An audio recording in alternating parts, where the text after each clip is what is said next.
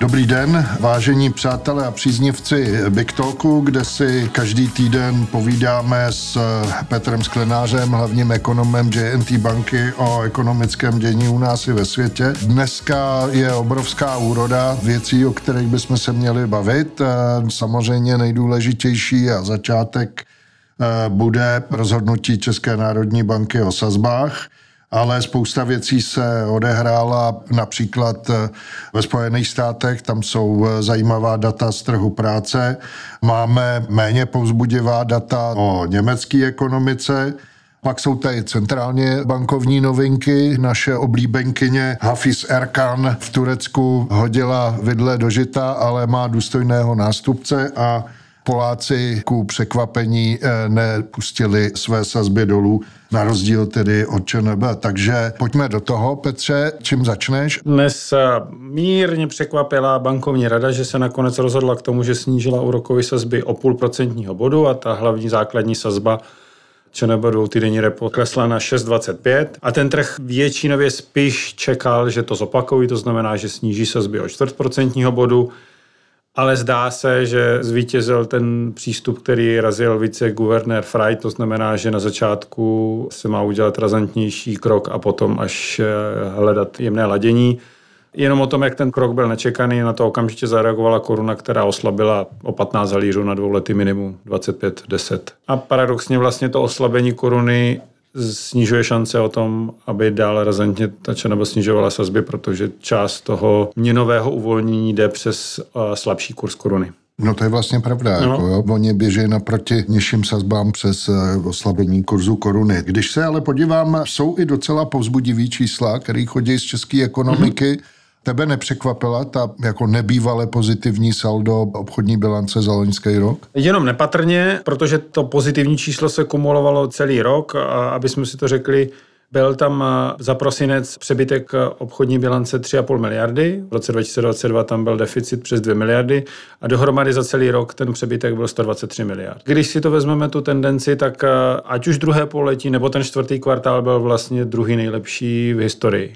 Je to o tom, že se tam vyvíjí, není to úplně jako pozitivní, protože... Protože máme nízkou domácí poptávku. Ano, ano, je to přesně tak. To znamená, exporty víceméně za celý rok stagnují. Konkrétně v tom prosinci dokonce meziročně klesly o 7% ale ty importy klesají podstatně víc. Na celoroční úrovni to bylo 7%. Takový super trader přes eh, nízkou dovozní poptávku. Ano, ale i tady je ta pozitivní věc a to jsou především vývozy aut, kdy vlastně v loňském roce dobíhalo to, kdy ten vývoz byl utlumený v roce 2022, protože chyběly těm eh, automobilkám čipy a následně v tom loňském roce za celý ten rok vývoz aut vyskočil o 18% a z hlediska objemu byl historicky největší.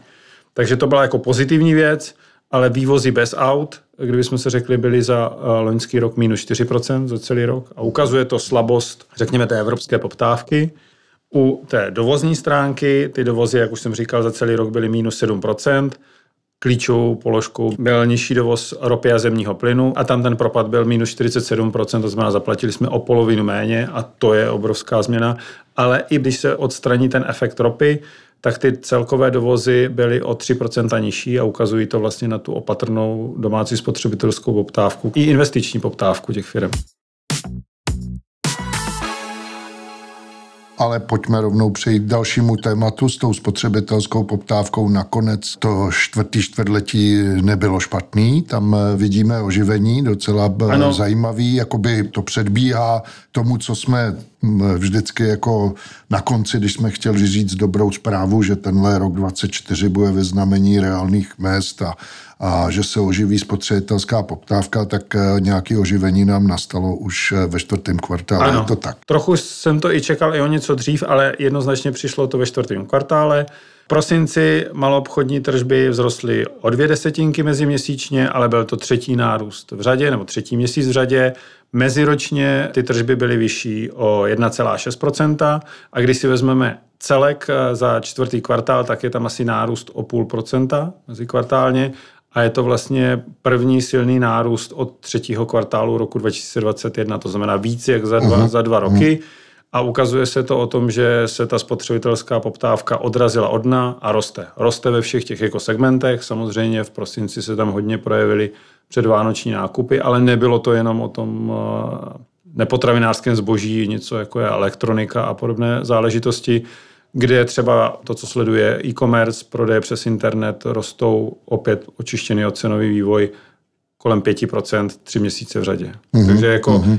Zdá se, že se ta spotřebitelská poptávka oživuje, odrazila od dna a je to i očekávání, že v letošním roce by to měl být jeden z těch růstových faktorů v české ekonomice. No, skoro hlavní, ne? Velmi pravděpodobně minimálně na začátku ten hlavní. Jsme ve fázi o tom, kdy spíš ta vláda škudlí, investice firm jsou stále pořád pod tlakem a to, co jsme si říkali u toho zahraničního obchodu, zahraniční poptávka, exporty zatím je taky jako utlumená, protože se té Evropě nedaří.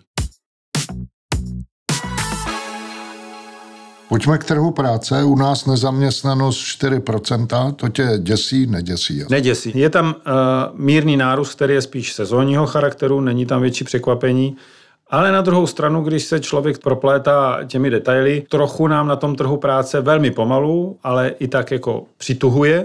Na jedné straně nám klesá eh, počet volných pracovních míst, z druhé strany nám narůstá počet nezaměstnaných a vlastně poprvé od roku 2017, to znamená více jak za 6 let, se nám opět ty křivky jako protly, to znamená, že máme víc nezaměstnaných. Trochu víc uchazečů než... než volných pracovních míst. A to je jenom takový jako první náznak toho, že se na tom trhu práce trochu jako přituhlo. Ale zatím to není nějaká dramatická věc, ale odráží to to, že ta ekonomika není úplně v ideální kondici. Naopak eh, ve Spojených státech eh, to může mít zajímavou dohru v uvažování Fedu o sazbách a eh, eventuálním uvolňování, protože ty data z amerického trhu práce jsou na dočekávání silná. Je to tak? Je to tak. Tady bych ještě doplnil, že to doplňuje ty velmi silné výsledky z ekonomiky, které jsme viděli už za čtvrtý kvartál. Uh-huh. A toto jsou data za leden, to znamená, říká, ta americká ekonomika jede dál. Za leden ty americké firmy eh, vytvořily asi 153 tisíc eh, nově pracovních míst. Nabíralo se vlastně přes všechny ty obory od průmyslu přes služby.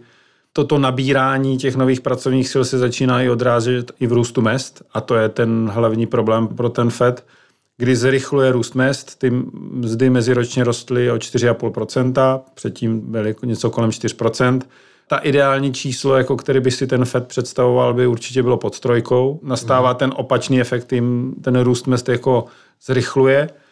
Jenom to odráží o tom, že ty americké ekonomici se daří a ta poptávka uvnitř je jako dost silná. No. Na makru americkým 4,5% růst mest je hodně, protože ano. zdaleka jako nekopíruje růst produktivity práce. Jo? Ne, ne, Takže ne. tam jakoby je trochu element přehřátí. Takže ten FED podle mě nemůže uvažovat jinak, když ano. se drží z klasického makra. Tam je to přesně tak, jako jestli ten růst produktivity práce bude půl procenta, jedno procento, tak potom ten růst nominálních mest někde kolem 2,5% je něco, co ten Fed nechává klidný, protože mu to říká, pak ten inflační vývoj může být těch 2%, ale prostě pokud mám 4,5% nárůst mest, tak nemůžu čekat velmi e, nízkou inflaci v dohledné době.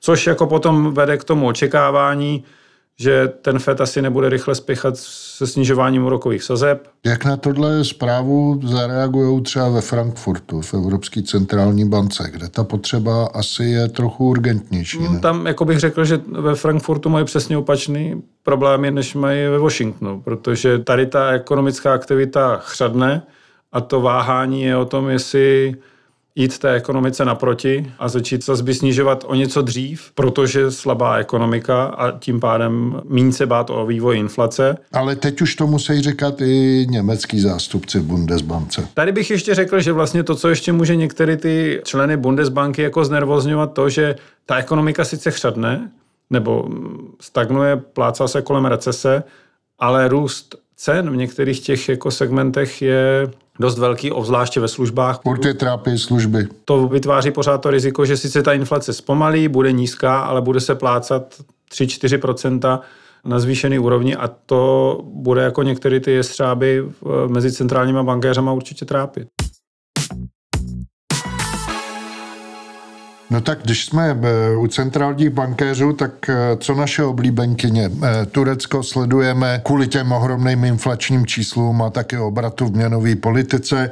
Protagonistkou toho obratu byla Hafize Erkána, ona mm-hmm. končí. Jak si to vysvětlit? Ona rezignovala nečekaně na začátku tohoto týdne z eh, osobních důvodů. Byly tam nějaké spekulace, ale uzavřeme to, že to byly jako osobní důvody.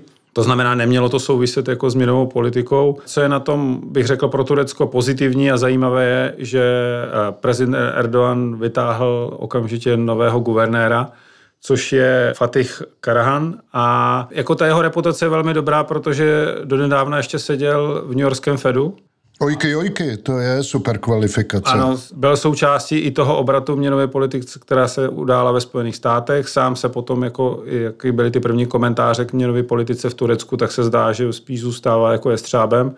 I ty trhy vlastně na to negativně nereagovaly. Předpokládají o tom, že přišel jako další sekáč, který se takzvaně nezakecá a může ještě přikročit ke zvýšení úrokových sazeb. Obzvláště, když se ukázalo, že na začátku letošního roku ta inflace v Turecku je ještě větší a že ten vrchol mají teprve před sebou. To znamená, že ty úrokové sazby na úrovni 45% není konečná, ale možná půjdou na 47, možná i na 50. No ne, co já na tom eh, vidím chvalitebného, je skutečnost, že dřív eh, byla ta politika strašně eratická a teď eh, jakoby přebíjíš silnou kartu ještě silnější kartou, jakoby si přes tu profesní kariéru toho nového guvernéra chtěl tu kredibilitu naopak přikoupit. Je to jako nevýdaný obrat z hlediska té hospodářské politiky, která tam byla předchozích deset let, tak ten poslední půl rok, protože všechno se to děje vlastně od června loňského roku, tak jako přichází jak velká brzda v rozpočtové politice, tak velká brzda v monetární politice a ani když tam dojde k nějaké personální změně, tak se nezdá, že by to mělo vést jako k opačnému vývoji, naopak jako pokračování té cesty.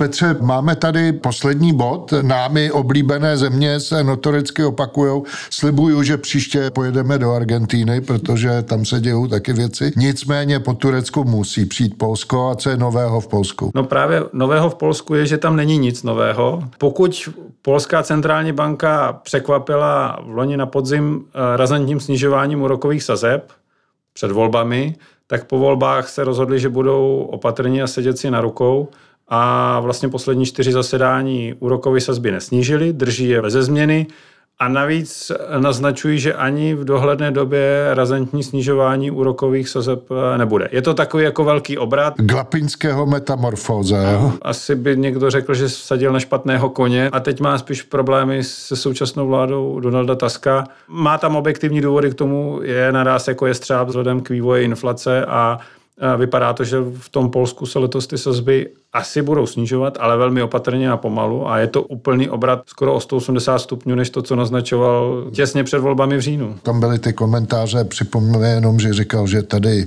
eh, děláme politiku pro lidi nebo něco ano, takového. Že z toho snížení sazeb jako bude mít prospěch 90% Poláků. Ano, přes hypoteční sazby, který mají na fixovaných hypotékách jenom půlku, takže ty hypotéky s pohyblivou sazbou eh, znamenají okamžitý předvolební dárek. Takže vše je zapomenuto, terasky jsme jestřáby. Jo? Kdybych si to jako vypůjčil, když jsme třeba minule chválili jako Maďarsko, že tam je konzervativní politika, tak tady takovou spíš jako divočejší balkánskou cestu v poslední době má spíš to Polsko to Maďarsko je taková jako klidná konzervativní síla. Je to takový překvapení. Přátelé, příště naslyšenou takhle zvláštní konec už jsme dlouho neměli, ale příště bude Argentina, tam si dáme tango zase. Tak, naslyšenou. Naslyšenou.